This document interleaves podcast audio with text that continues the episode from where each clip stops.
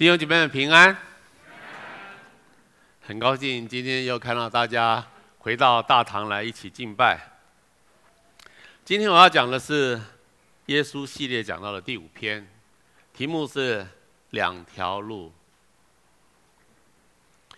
主耶稣在登山宝训中告诉我们，不可以侍奉两个主，又告诉我们有两种财宝。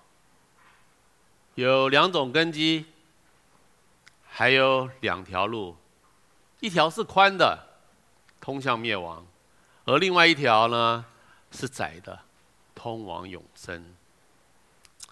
主耶稣借着这些讲道，似乎一再的提醒我们，在每个人的人生中，都会有许多的选择，我们要做正确的选择。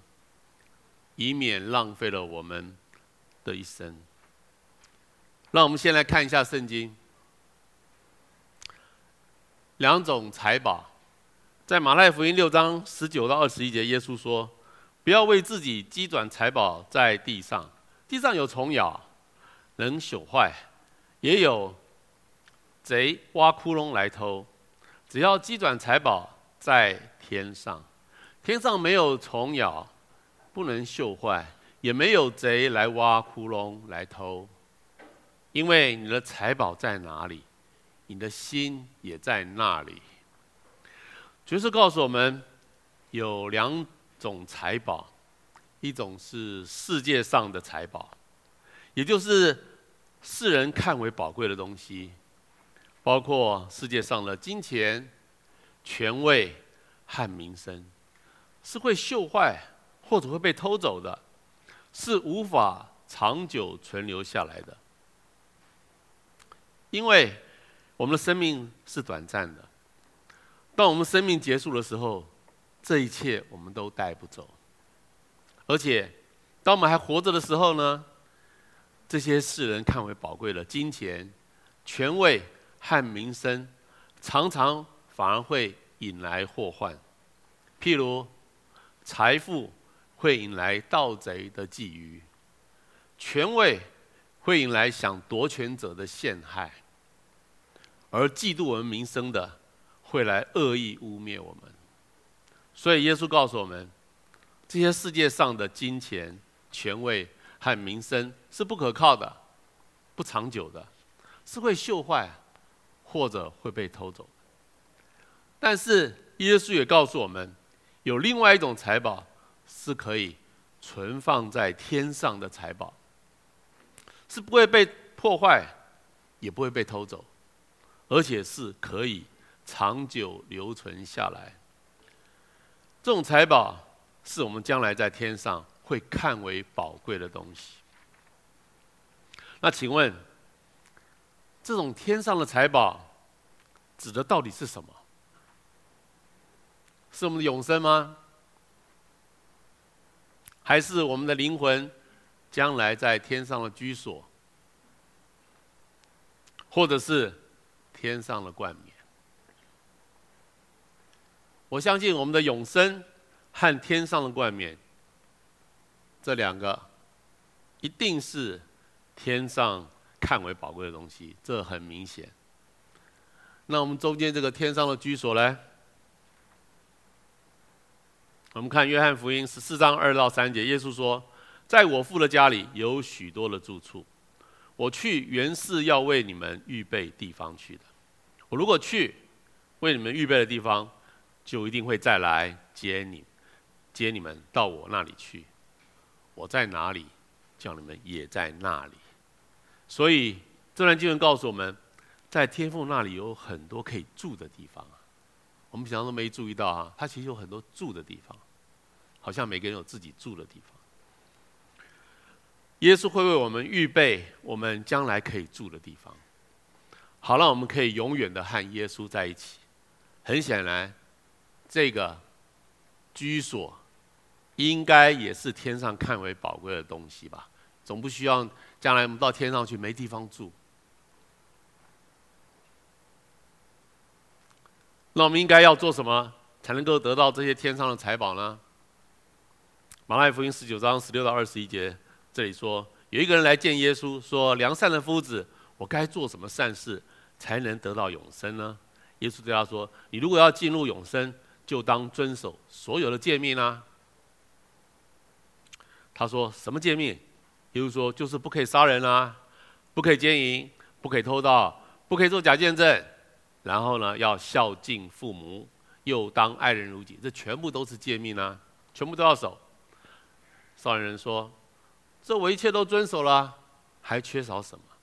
耶稣说：“你如果愿意做完全人，你除了遵守诫命的话，你如果想要做一个完全人，你就要去变卖你的所有。”分给穷人，就必有财宝在天上。这是我们刚刚讲的，天上的财宝是这样来的，就必有天上的财宝。然后你还要来跟从我。在这里，耶稣告诉我们，要想得到永生，第一步要遵守圣经所有的命令。然后呢，还要放下一切去跟随耶稣，也就是。刚刚耶稣第二段所讲的，要放弃世界上的名利，专心的去跟随耶稣。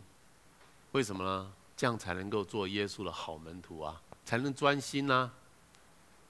整天追求名利，怎么会专心呢？耶稣还告诉我们，如果我们想要做个完全人，也就是想要成为一个合神心意的人，我们就要将自己所拥有的。拿去帮助穷人。按照我们之前在爱仇敌的讲道中的分析，圣经中的完全人指的不是一个十全十美的完美人哦，绝对不是一个完美的人。因为圣经有好多完全人，而指的是一个合神心意。所以完全人，圣经中的完全人代表是合神心意，就是一个完全人。所以也。所以大卫不完全啊，但是他还是叫完全人。大卫犯很多的罪，好，呃，亚伯拉罕也不完全啊，但是他也在圣经中被称为完全人。按照这段经文，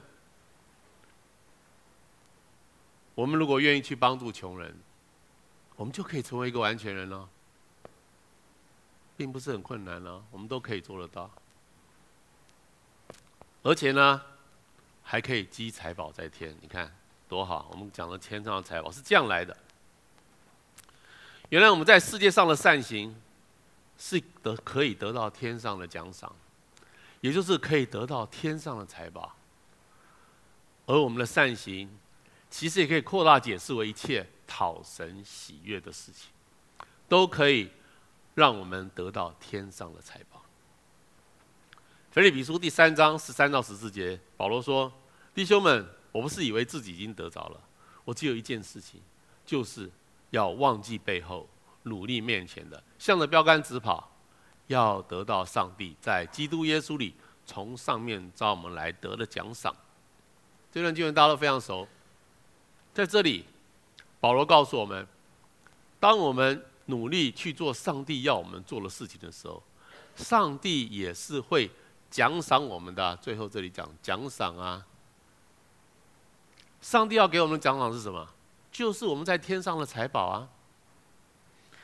我们前面所读的马太福音六章二十一节，耶稣说：“你的财宝在哪里？你的心也在那里。”其实是说的是什么？说的是，假如我们我们心里重视什么，看什么为宝贵，看什么为财宝。我们整天的心思意念就会一直围绕着这些事情上。耶稣讲的意思是这样子啊，你重视什么，你整天在想那个事情，不见得是讲的一定是钱。你如果看世界上金钱、权位、名名声为宝贵，你整天的时间都会花在追逐这些世俗的事情上。所以耶稣很了解我们了，他说：“你重视什么，你的财宝在哪里，你的心就在哪里。”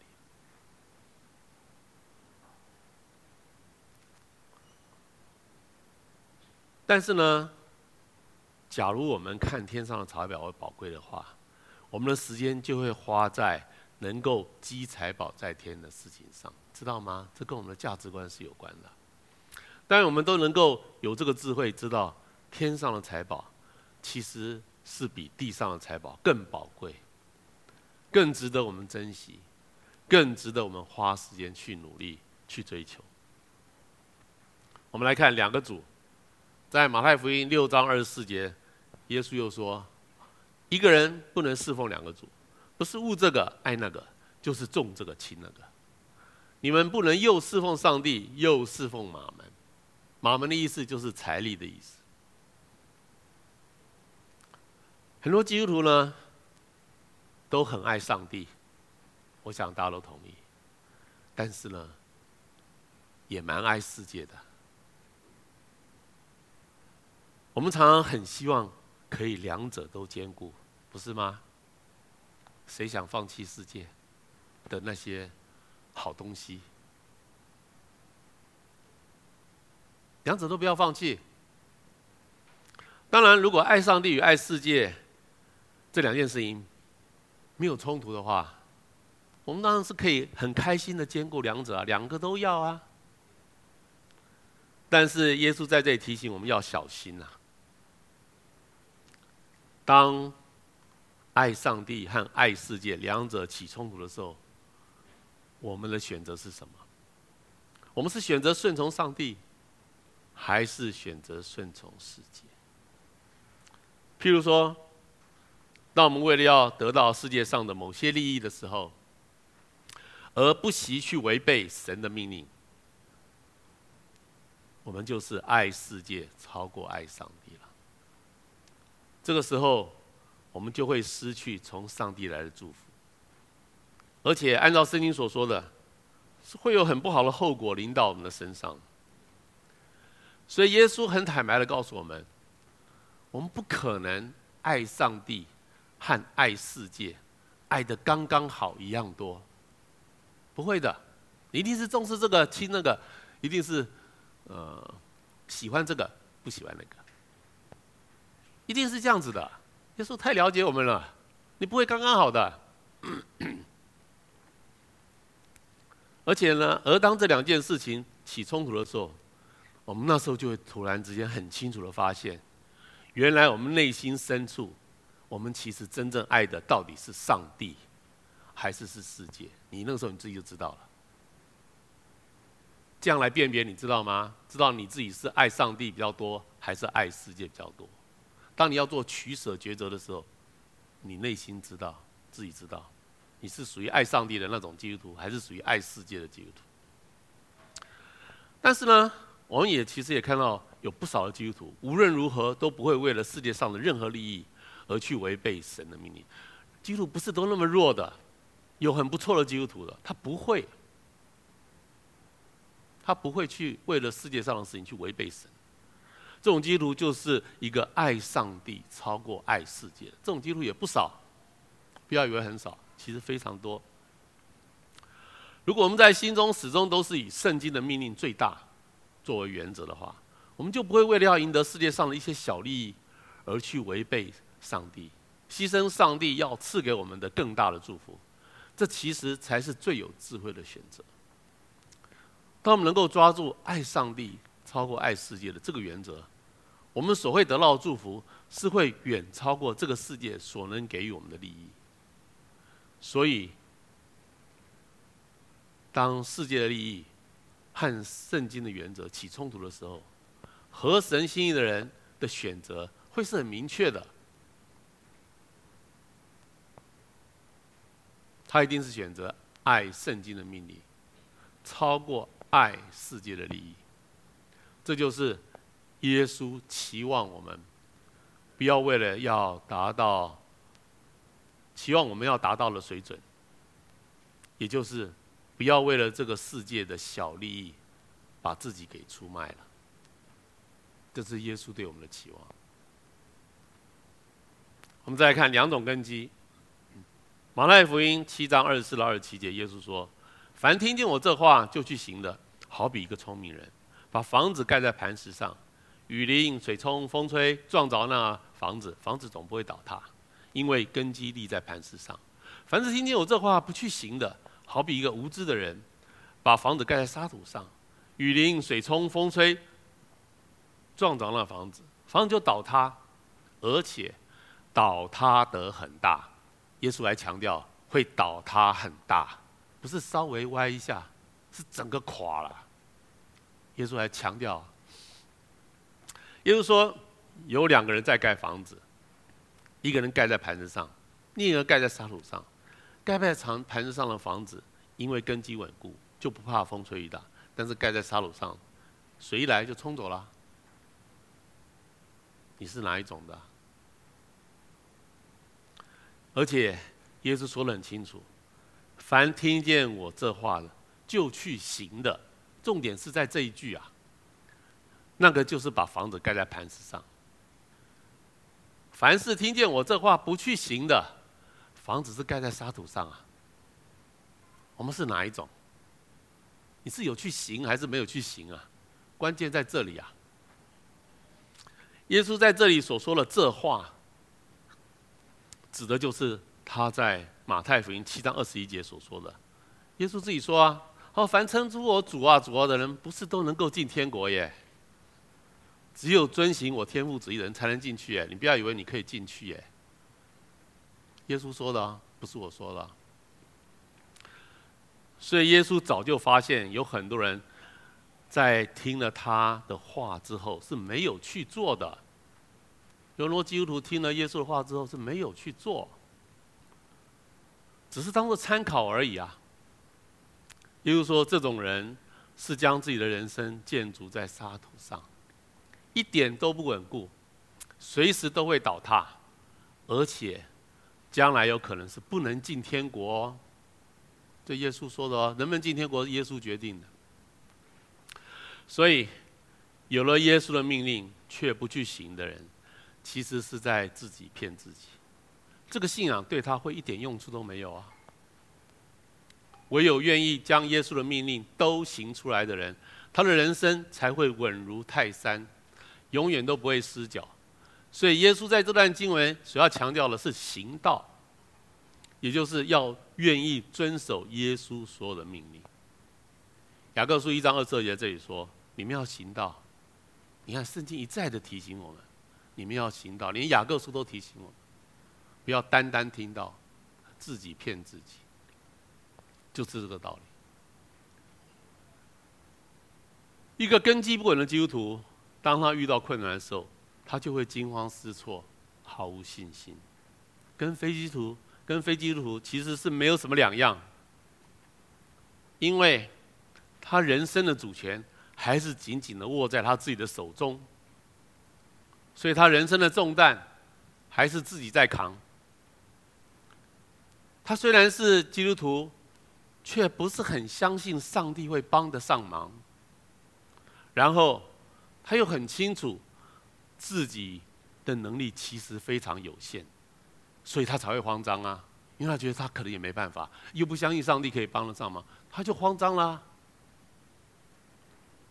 这种没有信心的基督徒，信耶稣有什么用呢？人生还是充满了忧虑和重担。这种信仰光景的基督徒，通常都是不愿意行道的基督徒。因为你如果不愿意行道，他对于上帝的认识会非常的有限。他不容易，因为他没有依靠神，所以他就不会不容易经历到神的信实和大能。当然，对于神也不会产生太强的信心。最后害到的还是他自己。有在脸书上追踪我生活点滴的人，应该都知道，我在今年二月满六十五岁，从公司届龄退休了。开始过着非常快乐的生活，退休还蛮好的啊，可以专心做自己喜欢做的事。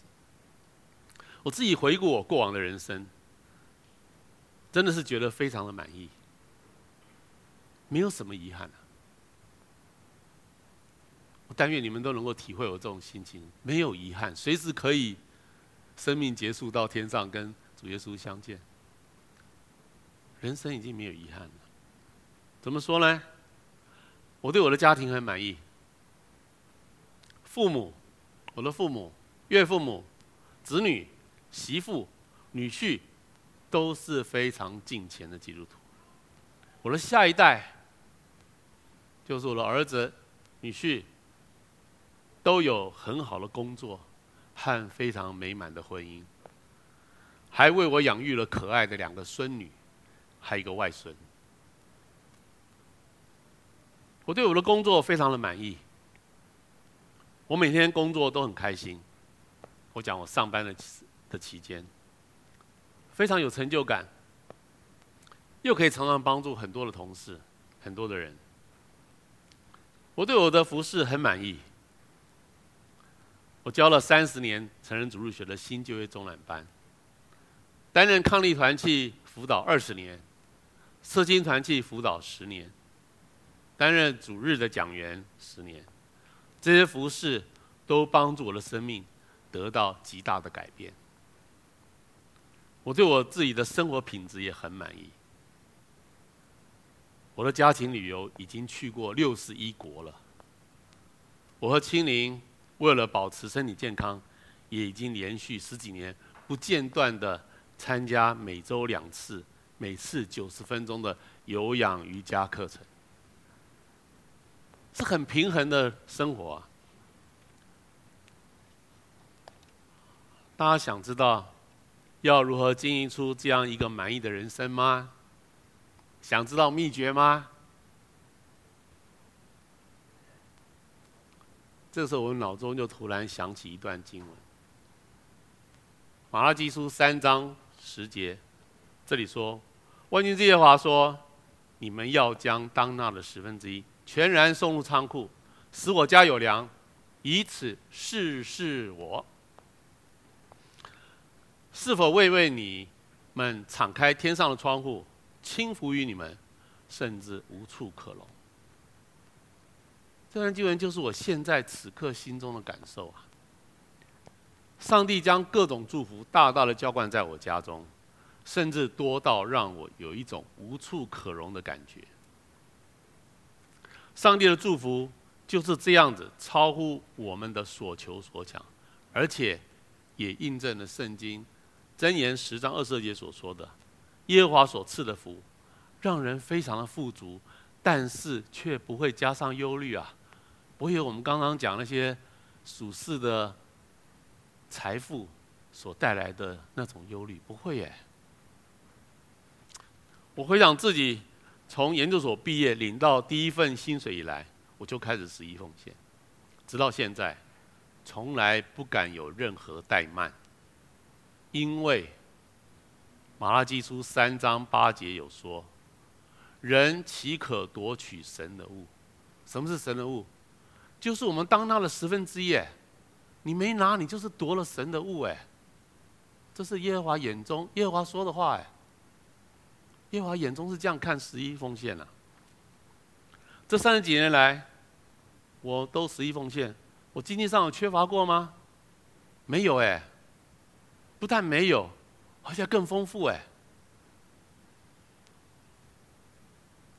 而且所领受到的其他的恩典，除了钱之外，其他的恩典和祝福，更是远远超过了我所能奉献的金钱。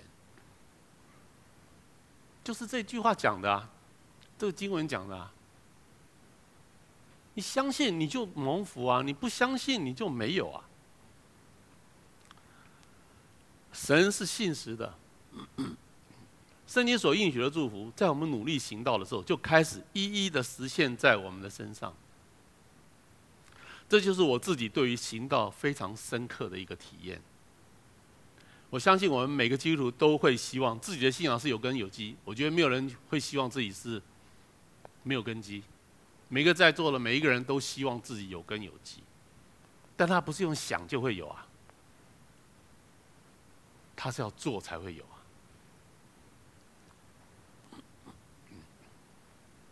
每个人都希望自己的信仰是建立在稳固的磐石上，而不是一个根基不稳或者虚有其表的基督徒。但是要成为一个有根有基、经得起考验的基督徒，不是嘴巴里说说，整天说啊要高举耶稣的救恩，啊就讲那些有什么用？而是要真正努力、真正愿意去遵守圣经说的命令。这样子的人才是耶稣心目中的真门徒，也才是一个信仰稳固又讨神喜悦的基督徒。这种基督徒内心的平安与喜乐是没有人可以夺去的，而且神也要大大的赐福给他，超乎他的所求所想。我们再看两条路，马太福音七章十三到十四节，耶稣说：“你们要进窄门，因为引到灭亡，那门是宽的，路是大的，进去人也多；引到永生，那门是窄的，路是小的，找着的人也少。”在这里，耶稣告诉我们有两条路哦，有一条是很宽呢，选这条路的人很多哦，因为他说进去的人很多，但是他们结局是灭亡哦。而另外一条路是很窄的，选择这条路的人不多，因为这边写，耶稣讲找着的人少啊，但是却会带领我们走向永生呢。到底主耶稣这段话的重点是什么？耶稣是在说，通往永生的路不好找，还是在说，啊不好走，还是在说这条路不好找？到底讲到底是讲不好走还是不好找？你觉得是不好走还是不好找？路是窄的，路是小的啊，门是窄的。好看，再来看那些走向灭亡的人。到底是因为找不到，因为不好找，所以找不到而灭亡，还是他们明明知道这条路，不过很因为很窄，很不好走，所以他们就选择去走宽的路？到底是不知道，还是明知？到底是怎样？我们再仔细的看一下，其实耶稣是在告诉门徒们要进窄门，走窄路。不要去跟从大多数的人走那一条不能得救的宽路。所以耶稣是在鼓励门徒们，不要因为跟他们做相同选择的人很少，就担心或者退缩。我们人在世界上不是都在看周围的人吗？大家都往那个方向，我们就哦就对。你选一条人很少，你就觉得哎，就就动摇了。我我我有没有搞错啊？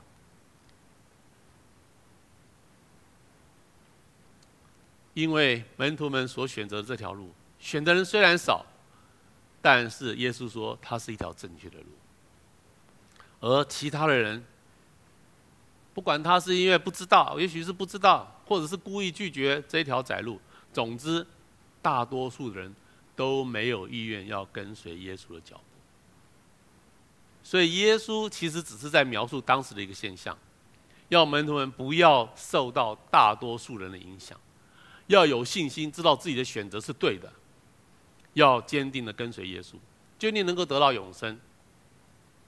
所以，耶稣的这段话其实也的确反映了当时的现象。所以我们现在都知道了，原来当时真正愿意跟随耶稣的人其实非常非常少。我们不要以为哦，耶稣所到之处这么多人跟，就很多人都是信耶稣，不是，大部分来都不是跟随耶稣的。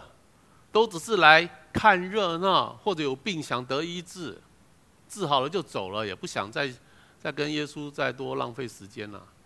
大部分人是这么现实的，所以耶稣说，这些来看热闹的人，不愿意真心跟随我的人，是得不到永生的。这段经文在讲这个。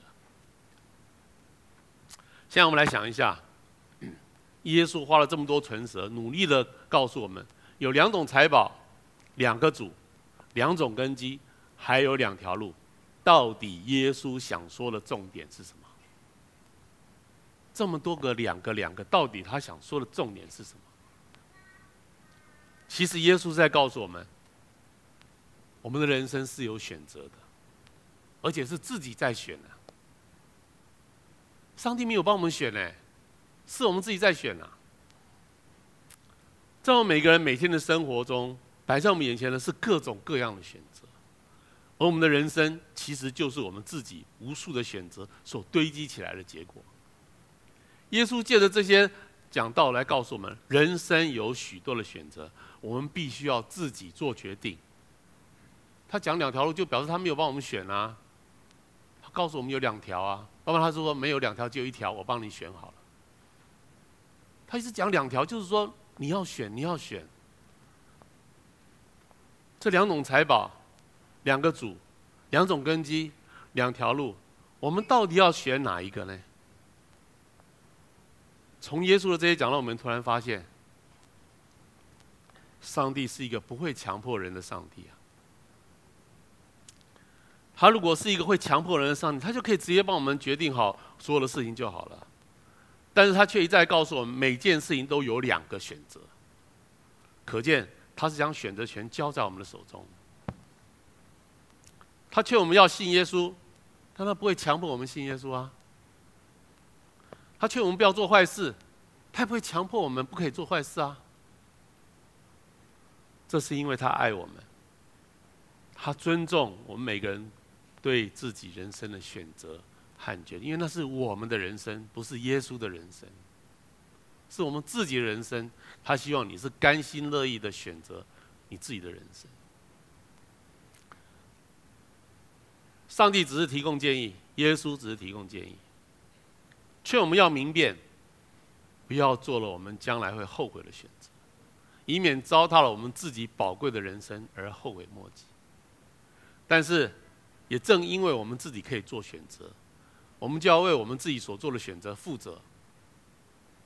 我们常常呢，常常听到一些宿命论者会说：“这是我命中注定的事情，好像很无可奈何，又好像是在怪命运。”或者在怪上帝跟他作对，其实这是对上帝很大的误会。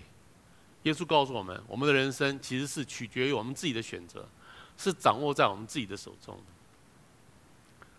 当然，基督徒都知道，上帝对每件事情都有他的想法，上帝也会借着圣经和圣灵劝我们要按照他的旨意来做选择。但是要听不听，还是我们自己的决定。他是不会强迫我们的。可是，当我们愿意向上帝祷告，愿意将自己的事情交托给上帝掌管，愿意放弃自己自以为是的主张，愿意顺服上帝对于这件事情的任何决定的时候，他就会按着他自己最美好的旨意来带领这件事情的发展。也会为这件事情的结果来负责，上帝会负责的。我们祷告之后，任凭上帝决定，他会负责。我的经验，他的结果都没有什么问题，而且超乎我自己所能得到的结果。我相信许多基督徒在经历过许多人生的事件之后，都会体会到，上帝的旨意才是最好、最高明的。能够有这种体会的人。他自然就会心悦诚服的将自己的人生的主权完全交托在上帝的手中，很放心的交在上帝手中，不会担心的，因为他对上帝有信心。这信心不是用讲的，是用经历的。这其实是最幸福，也是最有智慧的决定，因为这些人将会经历到一个最蒙福，也是最合神心意的人生。因为人生交给上帝来掌管。他带的当然是合他的心意啊。第二，我们要选择积财宝在天。路加福音十二章十六到二十一节，耶稣说，有一个财主田产丰富，自己心里思想说，我的出产没有地方收藏了，所以我要盖另外盖一个更大的仓房，好收藏我一切的粮食和财物。然后呢，要对我的灵魂说，灵魂啊，你有许多财物积存，只管安安逸逸的吃喝快乐吧。上帝却对他说：“无知人啊，今夜必要你的灵魂。你所预备的要归谁呢？凡为自己积财，然后呢，在上帝面前却不富足的，也是这样。积财可以，但是在上帝面前要想办法富足啊，要想办法有天上的财物啊。”这段经文告诉我们，钱财。在这个世界上，好像很有用，可以让人无忧无虑的享用。但是，耶稣却提醒我们：人生是很短暂的，我们自己的人生会在什么时候结束？其实我们自己也不知道，可能都是很突然的，就像这个财主一样，常常是来不及预备的。当我们人生结束的时候，我们就必须和这些钱财说再见。我们的灵魂是不能带这个钱、这些钱财去天国的，所以世界上的钱财对天国是毫无意义可言。难怪耶稣会说：“整天只顾着累积天上的钱财，而在上帝面前没有累积任何天上钱财的人，他是不富足的。”路加福音十二章二十四到二十二十二到二十四节，耶稣说：“所以不要为生命生命忧虑，吃什么穿什么，因为生命胜于饮食。你想乌鸦不种也不收，上帝尚且养活它。”你们比飞鸟是何等的贵重呢？这耶稣跟我们保证呢，耶稣跟我们保证呢，他是神呢，他跟我们保证。担心什么？耶稣提醒我们不要像刚才所说的那位财主一样，整天只关心吃什么喝什么。他说人的生命是非常宝贵，比飞鸟生命不知道宝贵上多少倍。上帝连飞鸟都那么爱护，他当然更爱护人类啦。他当然会养活我们啊！我们根本不必整天忧心忡忡的。我们的生命的意义是远超过只要吃饱穿暖就好了的这种层次啊！我们每个人一生都有上帝交付给我们要去完成的使命和任务啊！我们的一生不是只是白白的在浪费粮食，在那边吃饱喝喝足而已啊！我们并不是要毫无贡献的虚度我们的一生啊，所以这么重要的生命，上帝当然爱惜啊。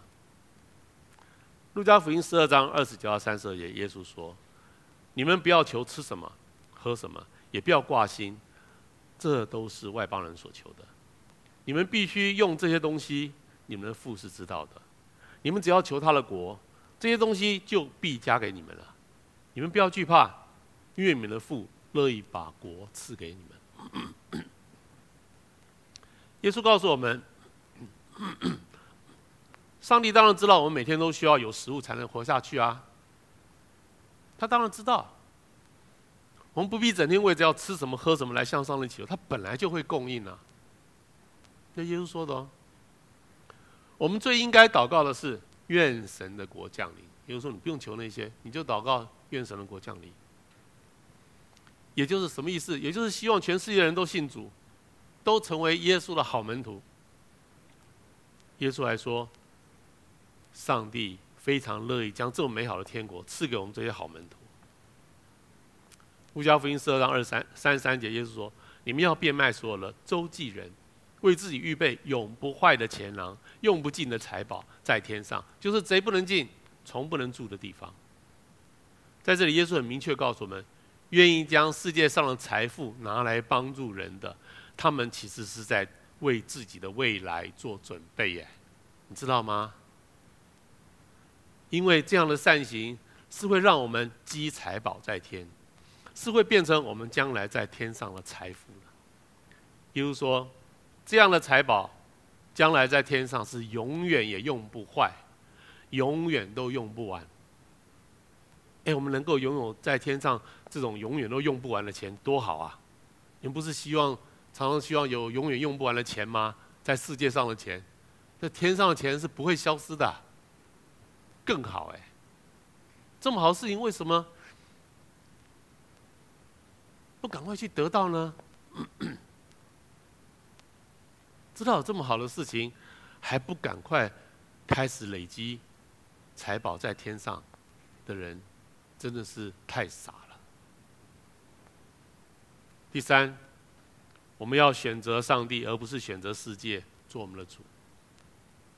路加福音十六章十九到三十节，耶稣说：“有一个财主，天天奢华宴乐，有一又有一个讨饭的，名字叫是拉撒路，被人放在财主的门口，要得财主桌子上掉下来的零碎充饥。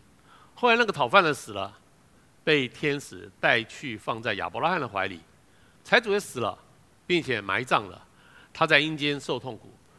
举目远远的望见亚伯拉罕，又望见拉撒路在他怀里，并且啊，就喊着说：“我主亚伯拉罕呐、可怜我吧，打发拉撒路来，用指头尖沾点水，凉凉我的舌头，因为我在这火焰里面非常的痛苦。”亚伯拉罕就说：“在你我之间有深渊限定，所以人要从我这里到你那边去是不可能的。”他就说：“如果是这样的话。”那就求你打发拉撒路到我父亲的家里，因为我还有五个活着的弟兄，我很爱他们。这个拉撒路呢，可以跟他们做见证，免得他们也来我这个痛苦的地方。亚伯拉罕说：“他们有摩西和先知的话可以听从。”财主说：“不是啦，不是啦，如果哈有一个人从死里复活，他们都知道拉撒路死了，居然活起来，他们一定会比较相信的啦，他们就会悔改。”亚伯拉罕说。如果一个人不愿意听从摩西和先知的话，就是一个从死里复活的人到他那边去，他也不会听的啦。你相信阿伯拉罕说的话吗？还是说不不会啦，真的会信啦？耶稣所说的这个故事，并不是在说乞丐才能进天国，财主一定下地狱，绝对不是这样的意思，不要搞错了。他是在说。愿意信主的人，即使是个乞丐，死了以后都比一个不愿意信主啊的财主，愿意信主的财主就不一样了哈，不愿意信主的财主还要好。他讲的重点是有没有信主啊，不是在讲有钱没钱啊，好像有有钱就是罪恶，没钱就是很神圣，不是的。当这位财主死了后，来到阴间的火湖中，这时候他才突然发现。原来圣经说的是真的哎，真的有火湖哎，哎，我们基督徒赶快注意啊！圣经说了，启示录讲那是真的耶，真的是有火湖哎。然后他就非常的懊悔，自己当初不相信圣经呢。但是显然已经来不及了，所以他很希望亚伯拉罕可以派拉撒路回阳间去，去告诉他那还活着的五个兄弟，叫他们不要再步上他的后尘。所以我把这一段经文拿出来提醒你们：你们不要再步上这个财主的后尘了，要相信圣经所说的一切话。所以呢，他希望他的兄弟能够趁他活着，要赶快来信耶稣，要相信圣经所说的一切的话，否则就会来不及。但是亚伯拉罕却告诉他说：“你们的兄弟啊，有圣经可以看啊。”上面所说那个摩西和先知的话，就是圣经，因为摩西是律法，先知就是就是预言，所以圣经就是律法加上预言，啊，加上先知的话，这是旧约啊，旧约。然后呢，亚伯拉罕更清楚的指出，一个人不愿意相信圣经，不愿意信主，其实是因为他自己心硬。选择了不相信，这样子的人，就算有人从死里复活去劝他，他也是不会改变的。这里也指出了许多人的愚昧和顽固。一个选择不相信的人，不论他看到多大的神迹奇事，他都是永远可以找到各种理由来告诉自己不必去信耶稣。你知道吗？这样子的人，别人是想救都救不了他。每个人的生命，每个人的人生是自己做决定的。从耶稣所描述的内容，我们可以约略体会到阴间的情景。我们发现有火焰在阴间烧烤着死死者的灵魂呢。而且最可怕的是，你以为灵魂没感觉，灵魂有感觉。圣经说，灵魂。会因为这个火焰的烧烤感到非常痛苦，会怎么痛苦？很热，会怎么样？会很渴，需要喝水。而且这种痛苦是永永远远的折磨，哎，会永远折永远折磨这个灵魂，这灵魂不会消失，永远在那边，千千万万年都在那里。你可以想象到那种煎熬跟绝望吗？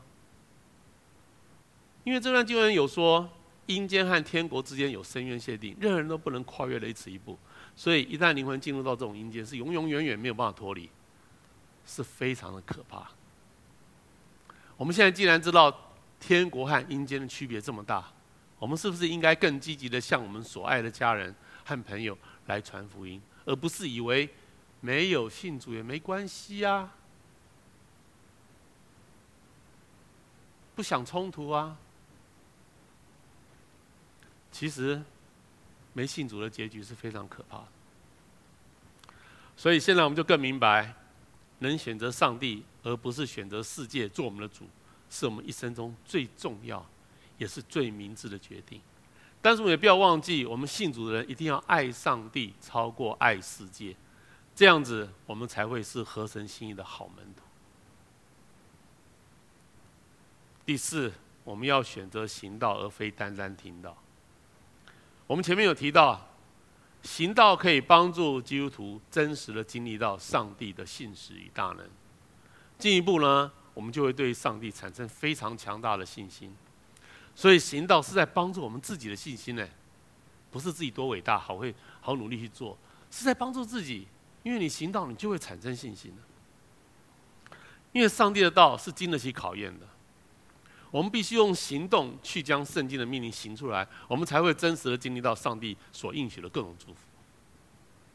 没有去做，光凭想象，其实是不能够真正明白圣经真理的大能。圣经的真理是有很大的能力的，你要去做，你就会经历到；没有做，你是想象是不想象不出来的。我们必须要去做，才会经历到那些祝福，然后我们对神的信心就会被大大的更新。路加福音六章四十九、四十六到四十九，耶稣说：“你们为什么称我主啊主，却不遵行遵我的话行呢？凡到我这里来，听见我的话就去行的，他要像一个人盖房子，深深的挖地，把根基安在磐石上。到发大水的时候，水冲那房子，房子总不能动摇，因为根基立在磐石上。唯有听见不去行的，就像一个人在土地上盖房子，没有根基，水一冲，随时。”倒塌。耶稣告诉我们，愿意遵守耶稣所有命令哦，是所有哦，不是一个而已哦，不是三个命令哦，是所有命令的人，也就是愿意行道的人，他的信仰才会有根有基，才会经得起考验。而那些整天嘴里喊着主啊主啊，却不遵守圣耶稣命令的人，其实在自己骗自己，说不定连天国都进不了了，因为。马太福音七章二十一节，耶稣说：“凡称我主啊、主啊的人，不能都进天国，唯独遵行我天父旨意的人，才能进去。”但愿今天在座的每一个人，都愿意选择努力行道，成为耶稣的好门徒。那我们将来就都可以在神的国度里，一起欢喜快乐的享受与神同在、永远快乐的生活。让我们一起祷告。亲爱的天父，我们谢谢你教导我们在人生的道路上要做正确的选择，要选择积财宝到天，而不是选择追逐世界的名利；要选择上帝做我们的主，而不是选择世界做我们的主；要选择行道，愿意遵守主耶稣你所给我们的所有的命令，而不是单单听到而已。求主你改变我们老我的旧生命，学习过一个讨你喜悦的人生。赐给我们力量，帮助我们成为一个生命有改变、有见证的基督徒。主耶稣，谢谢你借着登山宝训，告诉我们许多的真理。求主赐给我们更充足的信心，愿意将你所赐给我们的道都行出来，使我们可以因此领受到你所要赐给我们的祝福。帮助我们，愿意更多渴慕你的话语，愿意更乐意顺服圣经的命令。使我们的生命能够天天被你改变，成为一个更合你心意的好门徒。谢谢主，我们这样感谢祷告，侍奉主耶稣基督的名求。